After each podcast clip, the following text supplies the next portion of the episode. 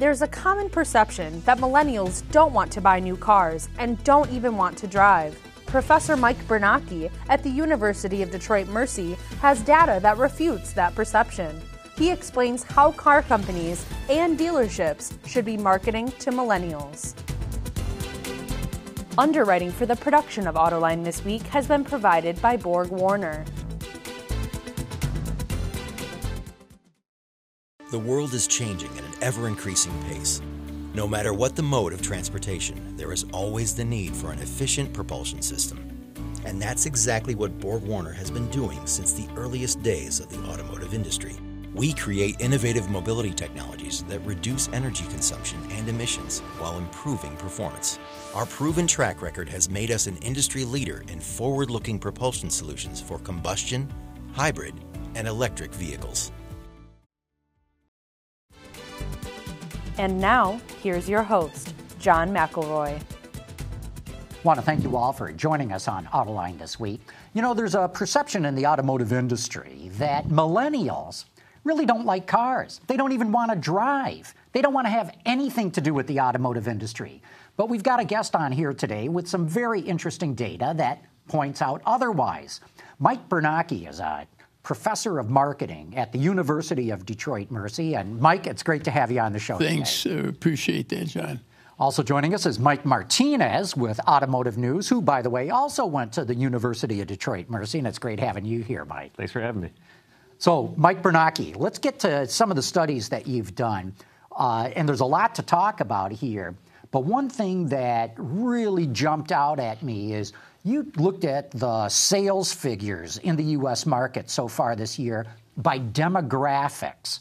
So you identified uh, a mature generation, people older than me, baby boomers like myself, Gen Xers, and millennials.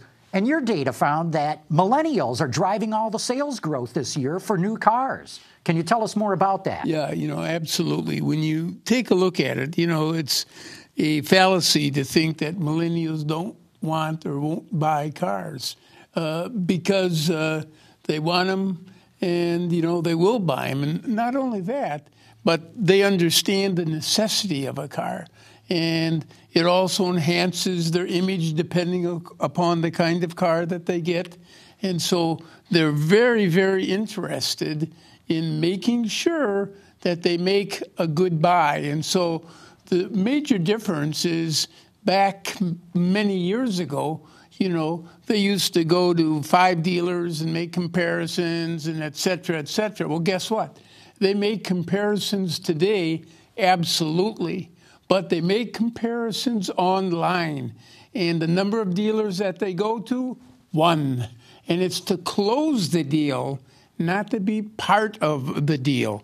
And, you know, versus five uh, dealers, uh, you know, years ago, so that's how it, you know the transformation has changed, John. What's changed, though, in the sense that certainly if you go back 10 years ago, millennials were not buying cars like their predecessors had. And, you know, we see the, the growing popularity of ride sharing, like with Uber and Lyft, or even car sharing with Zipcar and Maven. And so I think that's where this perception came about that millennials really don't care about owning cars. What's changed in that time frame? Well, you know, uh, uh, the fact is that they understand that for various reasons they need a car. Okay? It's not something that you can say, well, it doesn't make any difference. It does make a difference.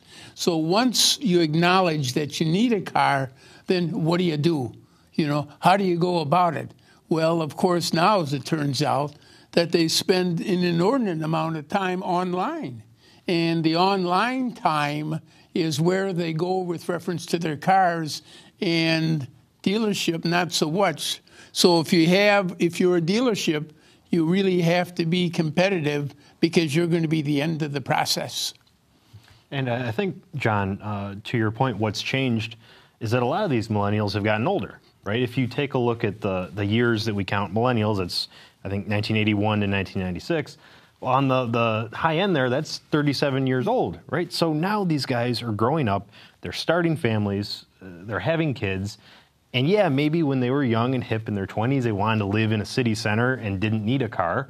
But now, just like their parents before them, they're moving out into the suburbs, right? And they need a car to get to their job, to get to school, take the kids off to soccer practice. So maybe, you know, part of it has to do with this age group getting a little bit older as well. Sure, I, I don't think there's any doubt it, uh, about it. And the need is the component. Once you need something, then you have to decide, you know, what is the best way to satisfy that need. And so it's changed over time, you know, and young millennials, you know, they don't have a car as, uh, you know, as often and as early as the older millennials. But guess what? The, they're going to get one. As a matter of fact, almost three quarters of them are going to get one within a year, which means you got to get busy, you know, and make sure you know what you're doing because that's where the time is being spent.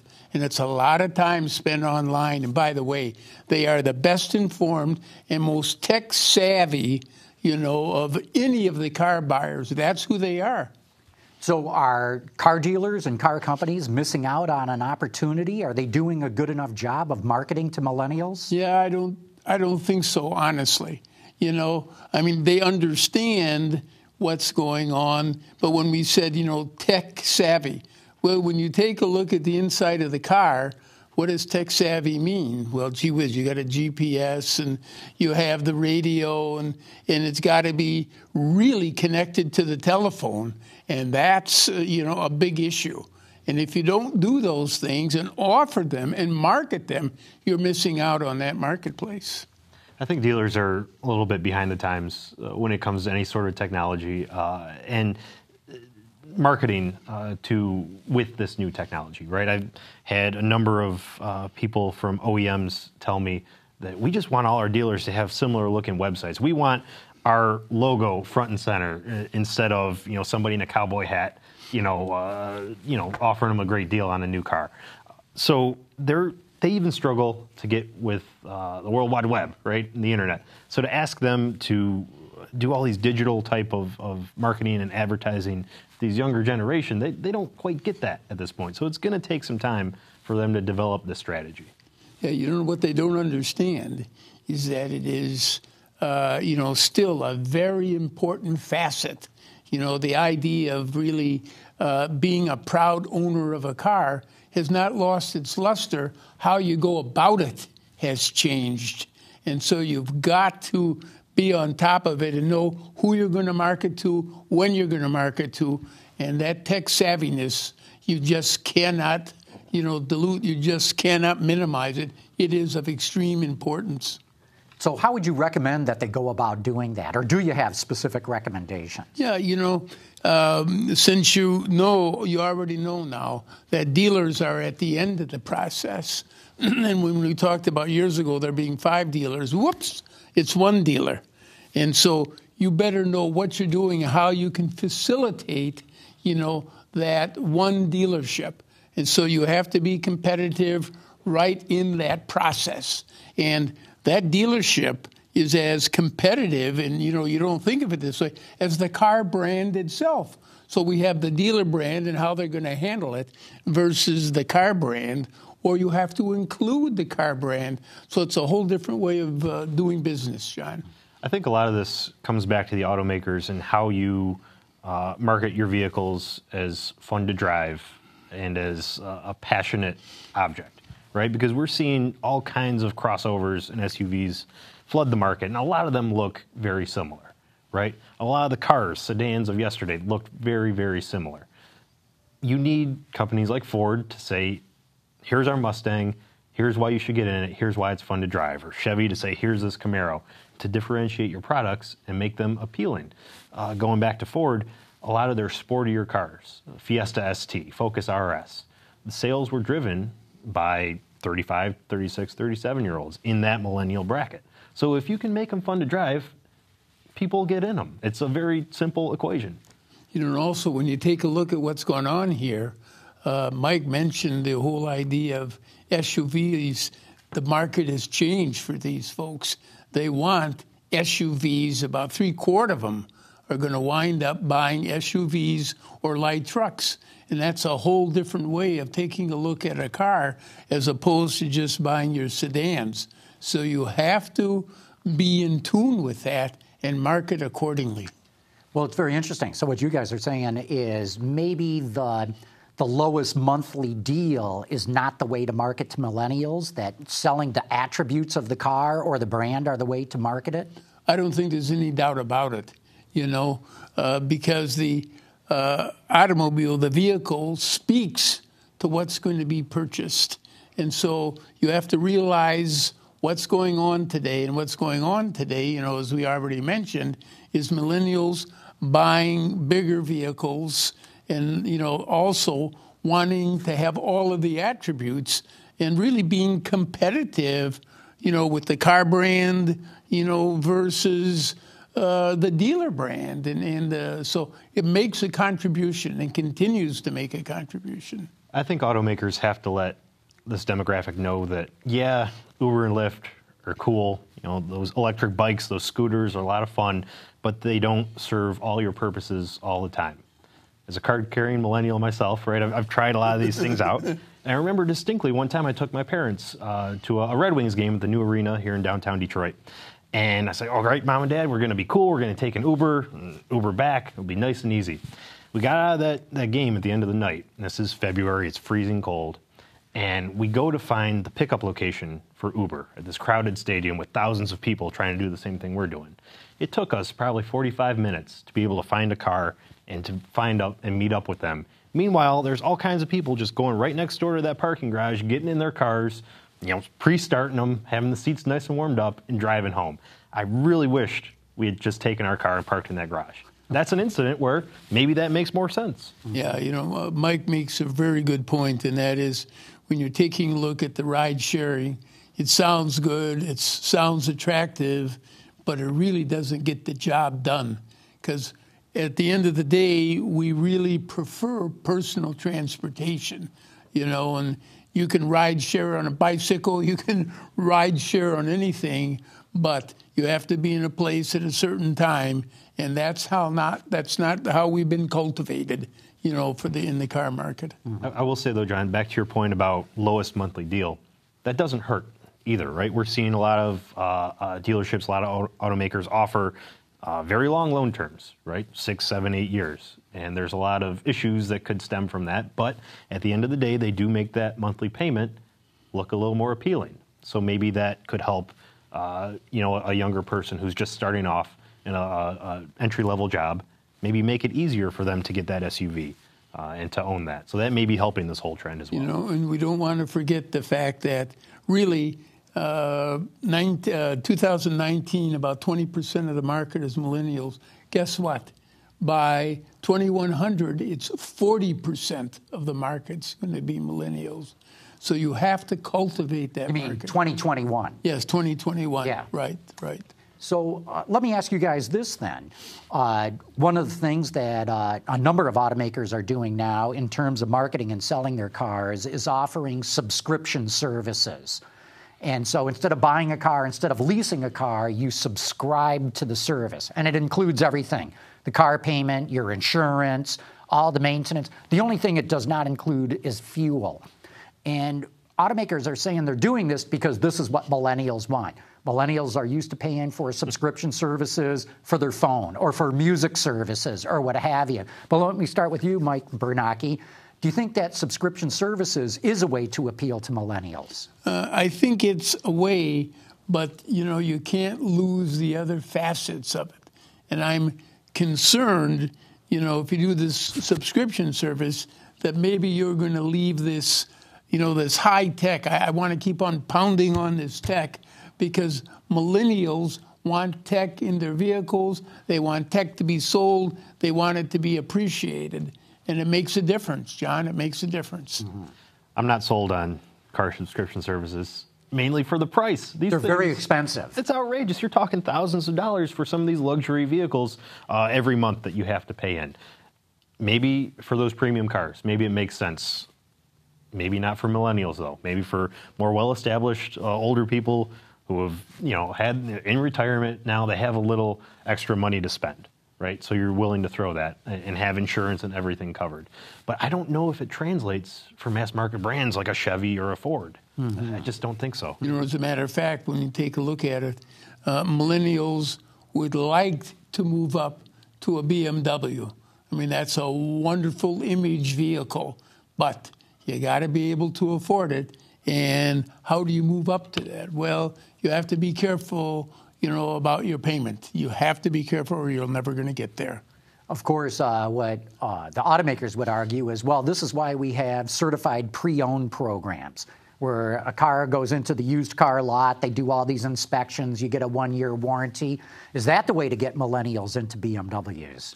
Well, you know, I don't think it's a way to get them into BMWs. I think maybe it's a way to progress them into the initial vehicle. But I think you need, you know, uh, other things to really get to a BMW. You have to understand that with a BMW, you know, you have something special there. And the specialness you know, is what you're selling. And we're back to millennials again. They know what the heck's going on on that. So watch out for that BMW junk. I think it could be an option, especially after you start to cycle through these cars. You know, whether it's a six-month subscription, one year, couple months, right? And after they come back a few times, probably be able to lower that price a bit, and maybe then they'd be more affordable. But un- until then, a couple years from now, I don't see that happening. Yeah, I agree with that completely. I think it's uh, it's a possibility, but only a possibility. Mike, what I was enthralled by with your, your research, like I said, if you look at what you've designated as mature buyers, and I, I don't know, what age group is that? Yeah, well, you know, take a look, you can have mature millennials, and that's, of course, the older millennial, you know. But when you take a look at mature buyers, you go all the way to boomers, of course. Mm-hmm. You know, and you have to appeal to everybody. But hang on, hang on. The marketplace is the millennials. I go back to the fact that 30%, you know, by 2019 is millennials, and 40% a few years later. How can you not deal with that marketplace and appeal to them? and be consistent with them. John, it's absolutely a necessity. What are they buying right now, and what do you think they're going to buy? You, you mentioned technology. Yes. But uh, when the in the vehicles themselves, what do you see them buying? Well, uh, you know, technology inside of the vehicle is very important. And by the way, if it's important inside the uh, vehicle, then you better be selling it, as a matter of fact, because that's where you have your real catch. And you know, you can talk about technology as it, you know, pertains to uh, brakes or steering systems. You almost expect that, and that's just not really that important to market. You know, you got to do things that you can gravitate to, and you can gravitate you know, to the stuff that, it, for example, if a vehicle is phone connected, boy, that is of extraordinary importance. I mean, how many people drive, get from wherever they're going to here by looking at their telephones? Uh, it's an extraordinary amount, and it's going to keep growing, John. There's no doubt about it. Mike, I'm curious if you think traditional advertising, right, like we see all these Super Bowl commercials or, or at any other time of the year, uh, television, if you think that can reach millennials, if that can appeal to them, and you know, if so, if there's any particular automakers that are that maybe figured out that formula more so yeah, than others. It absolutely makes a contribution. We take a look at how you can attack, how you can be with millennials, and that whole idea of uh, word of mouth, which comes, of course, from you know uh, advertising. By the way, you know, and I don't want to get lost here in Super Bowl advertising, but gee whiz, you know, that's why Super Bowl advertising is so important because you get connected to discussion, and discussion, you know, gets the sales going. Mike, it's very, uh, very important. And that that still translates. That still resonates with absolutely, absolutely. You know, and while it's traditional media, we don't want to kick it out just because it's traditional media. It has a real presence for millennials, and they use it that's what's key. You know, they use it for their discussion. But it would seem that online advertising would play a more important role in marketing to millennials. Well, sure it does. You know, you take a look at the amount of time, you know, that online. Uh, it's uh, uh, incredible, you know, what's being done. And, you know, you can't ignore any kind of uh, promotion. You've got to hit them all. You've got to hit online. You've got to hit, you know, the traditional media, et cetera. And it's really it's that cathartic connection, which you know really helps sell a vehicle. And as long as you're selling the right characteristics. Mm-hmm. You know, it's interesting. You're starting to see more and more automakers dabble into things like Instagram, Snapchat, these sort of micro advertisements that are maybe five or 10 seconds. But as you're going through a Snap mm-hmm. story, right, and you're going through a bunch of different videos, you'll see a promoted story with a 10 second ad for Maven from GM, for example. I've seen that.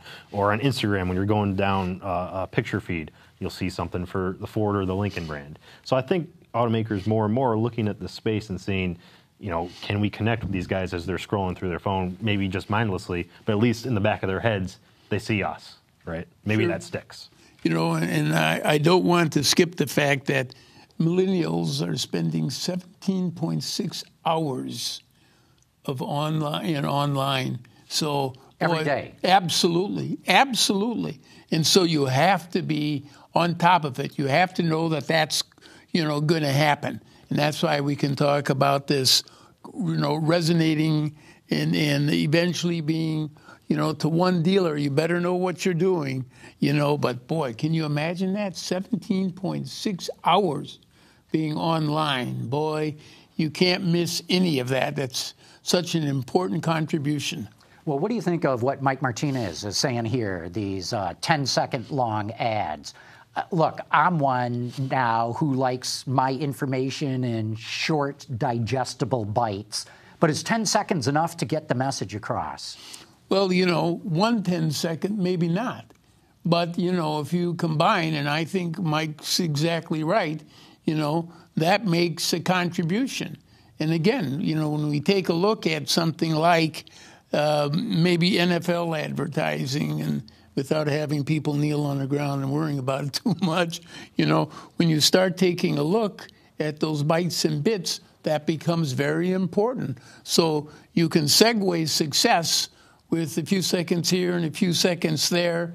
You know, buy what you can afford, but make sure you're hitting, you know, the ball when you do it. Mm-hmm.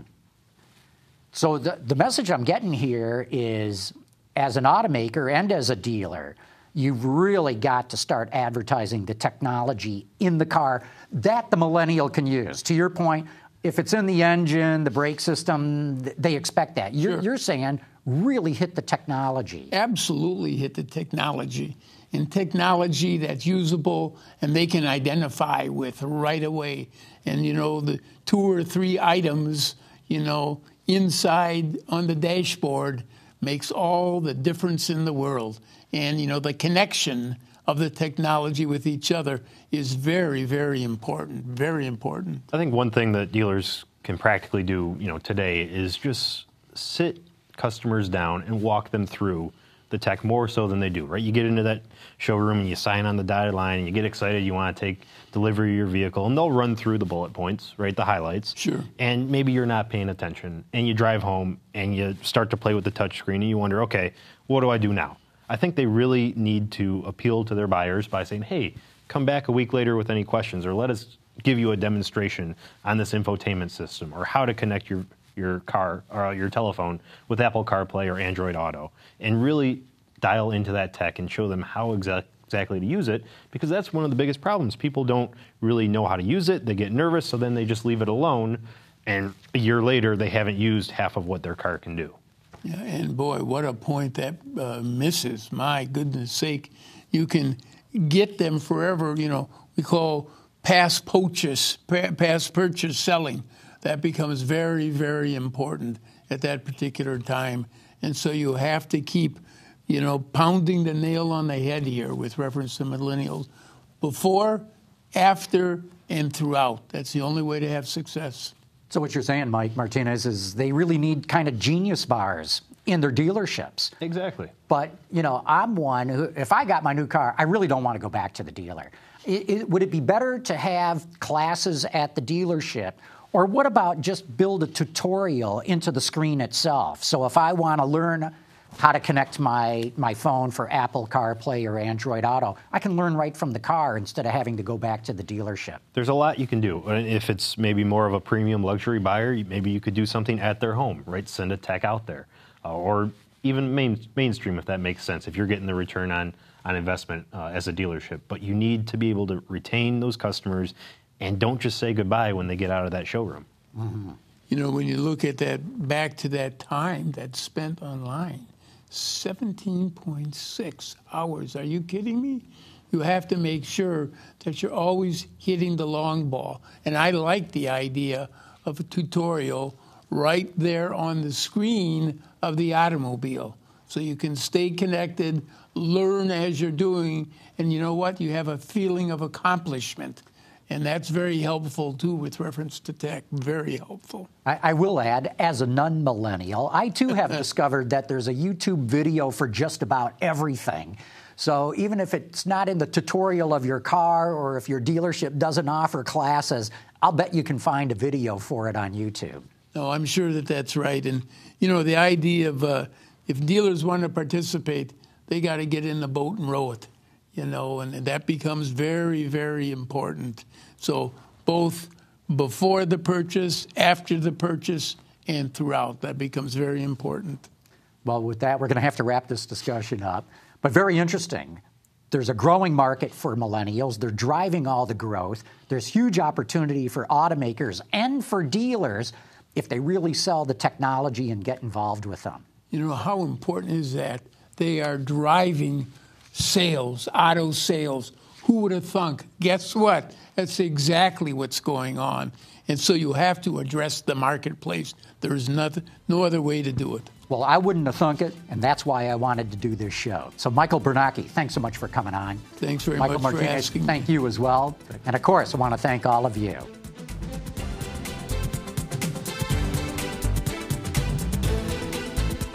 Underwriting for the production of Autoline this week has been provided by Borg Warner.